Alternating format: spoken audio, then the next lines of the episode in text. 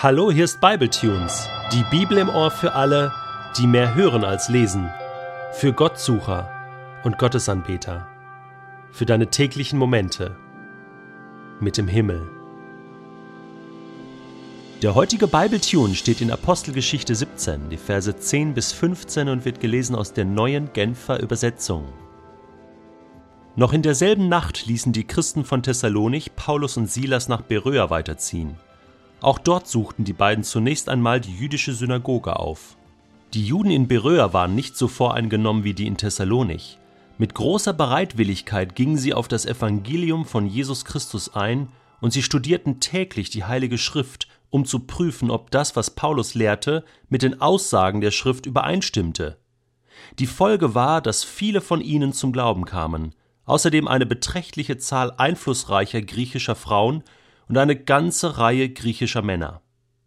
Als jedoch die Juden von Thessalonich erfuhren, dass Paulus jetzt in Beröa die Botschaft Gottes verkündete, reisten sie ihm nach und begannen auch dort Unruhe zu stiften und die Volksmenge gegen ihn aufzuhetzen. Die Christen von Beröa reagierten sofort und schickten Paulus weiter hinunter zur Küste. Silas und Timotheus hingegen blieben in Beröa. Einige Brüder reisten mit Paulus und begleiteten ihn bis nach Athen.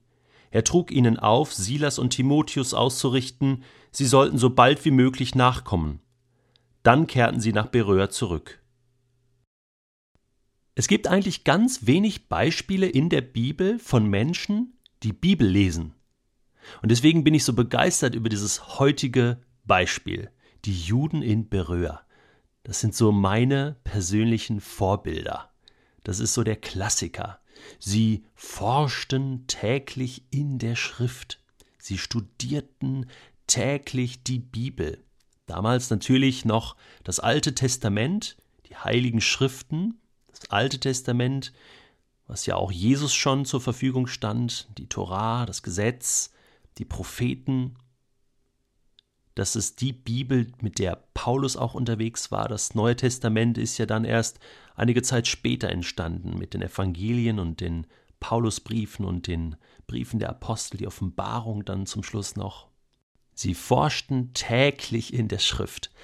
Was war das Besondere dieser Juden von Beröa? Was hat ihr Bibellesen ausgemacht? Wie haben sie Bibel gelesen? Zunächst einmal heißt es, sie waren nicht so voreingenommen wie die in Thessalonich. Sie waren nicht so stolz. Voreingenommen zu sein bedeutet, ich habe meine Meinung schon eingenommen. Jesus ist schon in einer Schublade drin. Das kann nicht der Messias sein. Du kannst mir erzählen, was du willst, kannst Argumente bringen, Bibelstellen vorlesen. Ich habe schon meine Meinung eingenommen, bin voreingenommen und davon lasse ich nicht ab. Lass mich nicht überzeugen. Nein, die in Beröa waren nicht so voreingenommen. Sie waren offen. Ja, erzähl mal. Wir hören uns das mal an. Sie hören erstmal zu. Mit großer Bereitwilligkeit gingen sie auf das Evangelium von Jesus Christus ein. Das ist eine Grundvoraussetzung, um überhaupt glauben zu können, um überhaupt Gott mal ansatzweise verstehen zu können, muss ich mal offen sein, hören können. Das ist das, was Jesus in seinen Gleichnissen deutlich macht. Du musst erstmal die Botschaft hören. Auch bei diesem vierfachen Ackerfeld.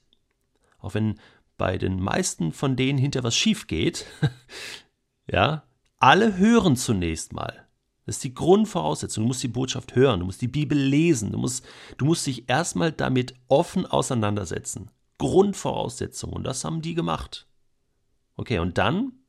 Sie studierten täglich die Heilige Schrift. Ja, sie, sie nahmen jetzt selbst die Bibel zur Hand und dachten sich, ja, das, das können wir doch selber auch nachlesen, was der Paulus da erzählt. Um zu prüfen, ob das, was Paulus lehrte, mit den Aussagen der Schrift übereinstimmte. Das ist doch das Geniale, dass wir Gottes Wort schriftlich schwarz auf weiß vor uns liegen haben.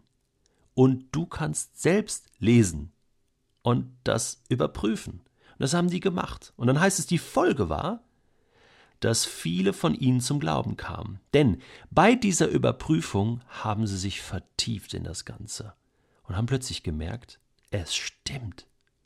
Paulus hat recht. Es ist genau so und der Geist Gottes konnte wirken an ihren Herzen. Und wenn das passiert, das Hören, das sich vertiefen mit dem Wort, dann plötzlich beginnt es zu einer Wahrheit zu werden. Die Folge war Glauben. Glauben. Eine beträchtliche Zahl von Frauen und Männern, griechische Frauen, griechische Männer, also die einen heidnischen, nicht jüdischen Hintergrund hatten, kamen zum Glauben. Das ist der Klassiker. Das ist der Klassiker hier. Man kommt zum Glauben durchs Bibellesen. Hey, ich kenne so viele Beispiele von Menschen, die noch nie in eine Kirche gegangen sind, noch nicht mal einen Christen kennengelernt haben, einfach Bibel lesen und durch das Bibellesen zum Glauben kommen, weil sie einfach sehen, da spricht Gott zu mir und ich spüre, das ist die Wahrheit und dann beginnt der Glaube im Herzen. Ist das nicht genial? Diesem Vorbildcharakter kannst du auch folgen. Und ich möchte jetzt mal so ein paar praktische Tipps geben für deine persönliche Bibellese. Ich meine, Bibletunes ist ja eine Geschichte für Menschen, die sagen, hm, ich lese eigentlich gar nicht so gern, ich höre lieber. Und das ist eine gute Sache. Aber Bibletunes ist nicht alles, kann nicht alles an Bibellese sein in deinem Leben. Ja, vielleicht bist du jetzt überrascht oder enttäuscht oder fühlst dich provoziert. Ich sage auch, hey, wenn du Bibletunes hörst oder einen anderen Podcast, dann ist das, ist das gut. Mach das bitte weiter. Hör nicht damit auf. Das ist das Minimum. Aber es gibt da noch mehr. Ist auch eine Geschichte täglich, die täglich kommt und das ist mir auch wichtig, weil wir müssen dranbleiben, regelmäßig dranbleiben. Sie forschten täglich in der Schrift. Ich habe mal einen Bericht gelesen über das Thema, wie man zu einem Profi wird. Also zum Beispiel ein Profi-Pianist, ein Profi-Geigespieler, ein Profi-Fußballer meinetwegen. Und da haben Wissenschaftler herausgefunden, der Unterschied sind 10.000 Stunden. 10.000 Stunden. Also, da sind zwei Menschen, die haben gleich viel Talent und der eine trainiert 10.000 Stunden, das ist die Zahl, die magische Zahl, und das macht einen Profi aus. Ein Profi muss mindestens 10.000 Stunden investieren, um Profi zu sein. Und dann muss er dranbleiben. Ich habe mal einen äh, Pianisten kennengelernt, der mit Herbert Grönemeyer getourt hat und der hat gesagt, hey, wenn ich mal zwei Tage irgendwie, weil ich krank war, nicht Klavier spielen konnte, dann, dann äh, hat es schon geklemmt im kleinen Finger. Dann konnte ich nicht mehr profimäßig spielen. Ich brauche das tägliche Training. Ich habe mir überlegt, was heißt es, ein Bibelprofi zu sein? Ja, es hört sich jetzt ein bisschen komisch an. Ich meine natürlich, dass wenn wir an Gott glauben und Christen sind, Jesus nachfolgen, dann möchte ich das professionell machen und nicht amateurhaft, laienhaft und irgendwie stümperhaft. Nein, ich möchte eigentlich ein Profi sein. Ein Profi. Champions League spielen, nicht in der Kreisliga rumdümpeln mit Jesus, sondern ich möchte ein erfülltes Leben, ich möchte das volle Maß von Jesus erleben. Und deswegen 10.000 Stunden. Wenn wir das übertragen würden aufs Bibellesen, würde das Folgendes bedeuten. Die Bibel hat 1189 Kapitel. Wenn du 30 Minuten am Tag investieren würdest, für ein Kapitel zum Beispiel, dann könntest du in 10.000 Stunden die Bibel 17 Mal durchlesen. Ist das nicht der Hammer? 17 Mal. Ja, das hört sich schon nach Profi an, ne? 17 Mal die Bibel durchgelesen. Ja. Wenn du also du bräuchtest aber, um das zu tun, ein Kapitel, halbe Stunde jeden Tag, du bräuchtest 55 Jahre.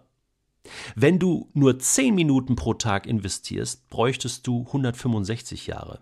Das ist ein bisschen lang, ne? Die meisten von uns wären nicht so alt. 55 Jahre ist auch schon eine Strecke.